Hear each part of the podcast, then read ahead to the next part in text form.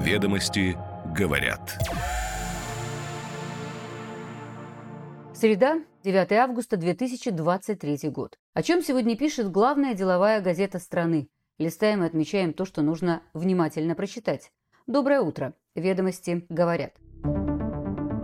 Льготы только для друзей. Президент приостановил действие налоговых соглашений с 38 государствами. Что изменилось и кто в основной зоне риска? Борьба за рынок Китая. Американские рыбаки обвиняют российских в демпинге и жалуются, что добыча лососевых становится невыгодной. А между тем Путина на Дальнем Востоке рекордная. Импорт по историческому принципу. Минсельхоз предлагает ограничить ввоз в Россию семян сахарной свеклы и доверить его исключительно проверенным годами компаниям. «Эхо Москвы. Перезапуск». МИА «Россия сегодня» подала заявку на регистрацию бренда. Инвестиции в проект эксперты оценивают минимум в 200 миллионов рублей. А теперь эти и другие темы подробнее. Ведомости говорят. Владимир Путин подписал указ о заморозке соглашений об избежании двойного налогообложения СИДН с 38 государствами. Согласно тексту указа, потребовались безотлагательные меры в связи с совершением рядом иностранных государств недружественных действий в отношении Российской Федерации. В перечень стран, подпавших под заморозку соглашения, вошли почти все страны ЕС, кроме Эстонии и Латвии, США, Великобритания, Швейцария, Сингапур, Япония, Южная Корея, Австралия и ряд других. В общей сложности у России было заключено 84 налоговых соглашения, следует из данных Минфина. Список недружественных юрисдикций, которые ведет правительство, также шире перечня стран, с которыми решено заморозить СИДН. Соглашения замораживаются не полностью, приостанавливается действие отдельных пунктов. Тексты варьируются в зависимости от страны, но в целом власти ограничили их положение по универсальному принципу. Заморожены все правила, которые позволяли компаниям или гражданам пользоваться теми или иными налоговыми льготами. Ключевая идея договора – избежание двойного налогообложения – сохранилась. То есть иностранный бизнес и физические лица смогут зачитывать сумму налогов, уплаченных в их родной юрисдикции, с доходов, полученных в России, и наоборот. Ведомости сегодня подробно говорят, что изменилось и для кого, что осталось и как это будет работать. По мнению экспертов, наиболее чувствительный эффект испытают компании из стран, с которыми был наиболее высокий уровень сотрудничества, в частности из Германии, Франции, Кипра, США, Японии.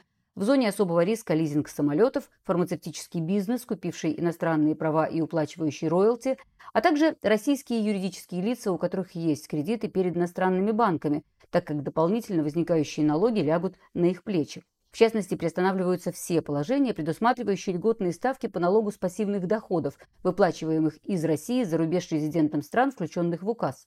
С финансовой точки зрения эффект от отмены пониженных ставок, тем не менее, вопрос второго порядка, так как основная тема – это возможности свободного распоряжения капиталом иностранцами в России, а российским бизнесом за рубежом. Эксперты не исключают, что в случае дальнейших недружественных действий со стороны соответствующих государств можно ожидать и окончательной отмены соглашений по аналогии с Латвией. Но это потребует дополнительной доработки российского законодательства, например, для урегулирования вопросов с зачетом налога и иными положениями налогового кодекса. Поэтому можно предположить, что острой необходимости в таких действиях с российской стороны пока нет.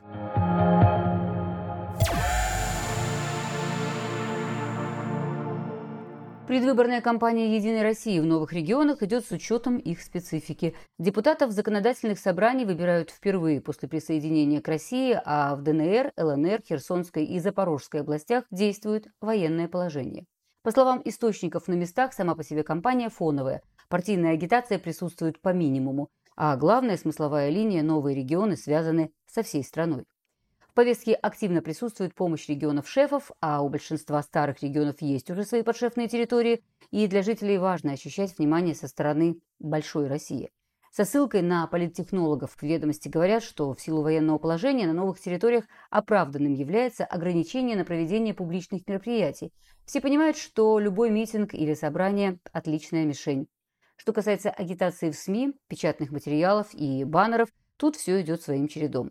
В ЛНР «Единая Россия», к примеру, напоминает о регионах шефов в наружной рекламе. Луганск благодарит Москву за капитальный ремонт школы, а Свердловск – Красноярский край за школьные автобусы. Донецкое республиканское отделение «Единой России» в основном размещает на агитматериалах местных жителей, политиков, учителей, шахтеров, но и регионы-шефы там тоже упоминают. Ближе к дате голосования обещают и новые билборды, которые будут рассказывать непосредственно о выборных процедурах.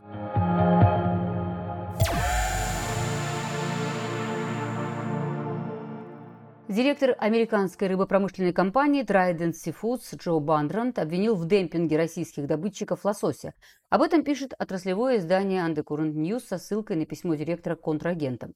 В нем утверждается, что из-за высокого улова лососевых, в первую очередь горбуши, российские рыбаки снижают цены на обезглавленную и потрошенную рыбу. В итоге цена опустилась до уровня 90-х годов. Источники газеты сообщают, что американские рыбаки готовы поставлять рыбу с Аляски в Китай по цене от 1 доллара 98 центов за килограмм, в то время как для россиян это, по сути, финальная планка, а стартовая – 1 доллар 54 цента. В других опрошенных изданием американских компаниях и вовсе заявили, что не будут участвовать в промысле рыбы этой осенью, так как цены не покрывают расходы на добычу. Россия и Америка – крупнейшие добытчики горбуши и нерки в мире. По оценкам Всероссийской ассоциации рыбопромышленников, на начало этой недели отечественные рыбаки уже выловили 480 тысяч тонн такой рыбы на Дальнем Востоке, и что на 75% больше, чем за всю путину прошлого года. Росрыболовство по итогам года ожидает, что будет выловлено 512 тысяч тонн лососевых, тогда как в прошлом году 271 тысяча. При этом Россия поставила на экспорт в основном в Китай, Японию, Южную Корею больше 144 тысяч тонн. Американцы, в свою очередь, отгрузили в КНР около 51 тонны рыбы. Это уже данные отраслевого издания «Далекая окраина». Со ссылкой на экспертов отрасли ведомости говорят, что российская рыба на международных рынках всегда была дешевле американской. Наши рыбаки добывают лосось в реках, а такой считается менее качественным. Но в этом году из-за рекордной путины на Дальнем Востоке и напротив низких объемов на Аляске, а также из-за выгодного для экспортеров курса рубля, у компании США действительно возникают риски в плане ценовой конкуренции. При этом любые разговоры об ограничении нашего экспорта будут дестабилизировать ситуацию и играть на руку американцам, которые делают все возможное, чтобы вытеснить российскую продукцию с международного рынка. Что касается рынка внутреннего, а на него приходится около 70% всей добычи горбуши, высокая путина и тут привела к снижению цен. Средняя стоимость в опте на Дальнем Востоке в 1,6 раз ниже, чем перед началом добычи – но в наших магазинах стоимость килограмма пока от 500 рублей и выше, что делает рыбу недоступной для многих россиян. Эксперты объясняют это потенциально высоким экспортом и длинным логистическим плечом. Горбуша и другие лососевые начнут массово поступать в регионы Центральной России в конце августа. По идее, тогда мы и заметим снижение цен.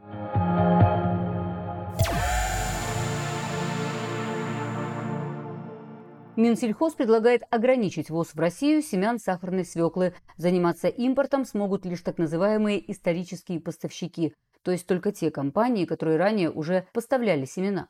Это предложение Минсельхоза, озвученное, как сообщают источники ведомостей, на днях на совещании в ведомстве, которое прошло с участием крупнейших игроков российского рынка сахара. При этом на совещании не уточнялось, о каких именно поставщиках идет речь. Ранее этим занимались немецкая и китайская компании, которые и сегодня работают на российском рынке. Со ссылкой на источники ведомости говорят, что введение ограничений на импорт семян должно простимулировать российские компании заняться их производством внутри страны. Ранее для этих же целей было решено, что зарубежные семеноводческие компании для работы в России обязаны будут создавать совместные предприятия с отечественными научными организациями и их доля в таких СП должна быть не менее 51%. В то же время участники рынка отмечают, что ограничение импорта семян, а также ввоз по исторической квоте приведут к росту цен на них. При этом часть компаний сохранит ориентацию на иностранную селекцию. Маржинальность рынка сахарной свеклы зависит от высокой урожайности, которую могут обеспечить пока именно зарубежные посевные материалы. К обсуждению темы на страницах ведомости присоединились эксперты, и здесь нет единодушия в оценках.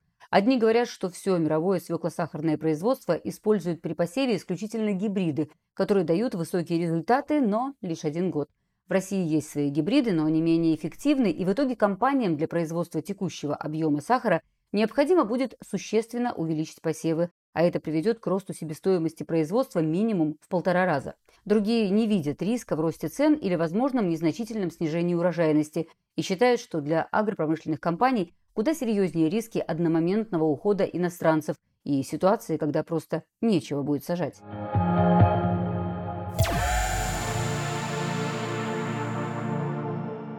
Международное информационное агентство «Россия сегодня» подало в Роспатент заявку на регистрацию бренда «Эхо Москвы».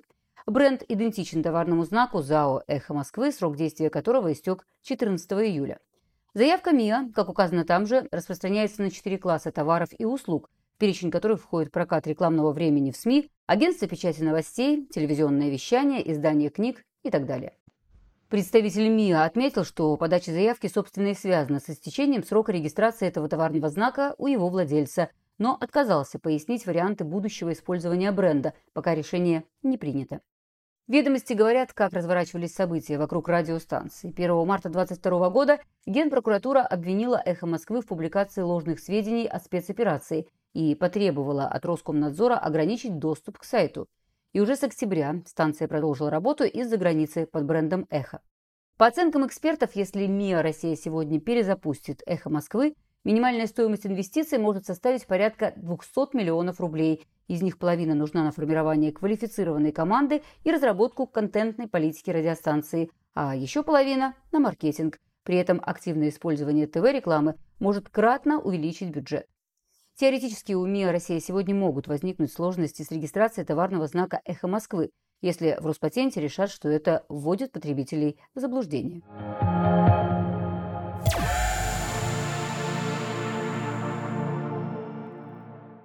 И сегодня в ведомостях крупным планом факты из колониальной истории, примеры спорных западных ценностей. 90% известных нам произведений искусства и религии, созданных к югу от Сахары, были вывезены из Африки колонизаторами, только в Амстердаме в 10 музеях хранится около 180 тысяч предметов из порабощенных стран. Премьер Индии требует у британской монархии бриллиант Кахинур. Движение за деколонизацию музеев набирает обороты. Ведомости говорят, что западные политики оказались зажаты между двух огней. Невозможно игнорировать заявления бывших колоний, но вернуть награбленное мешают законы и настроения избирателей. Так что музейные коллекции становятся важным инструментом внешнеполитической риторики на десятки лет вперед. Ведомости говорят. Каждое утро по будням «Ведомости говорят». Вашему вниманию краткий обзор печатной и электронной версии главной деловой газеты страны. Встречаемся завтра. На связи.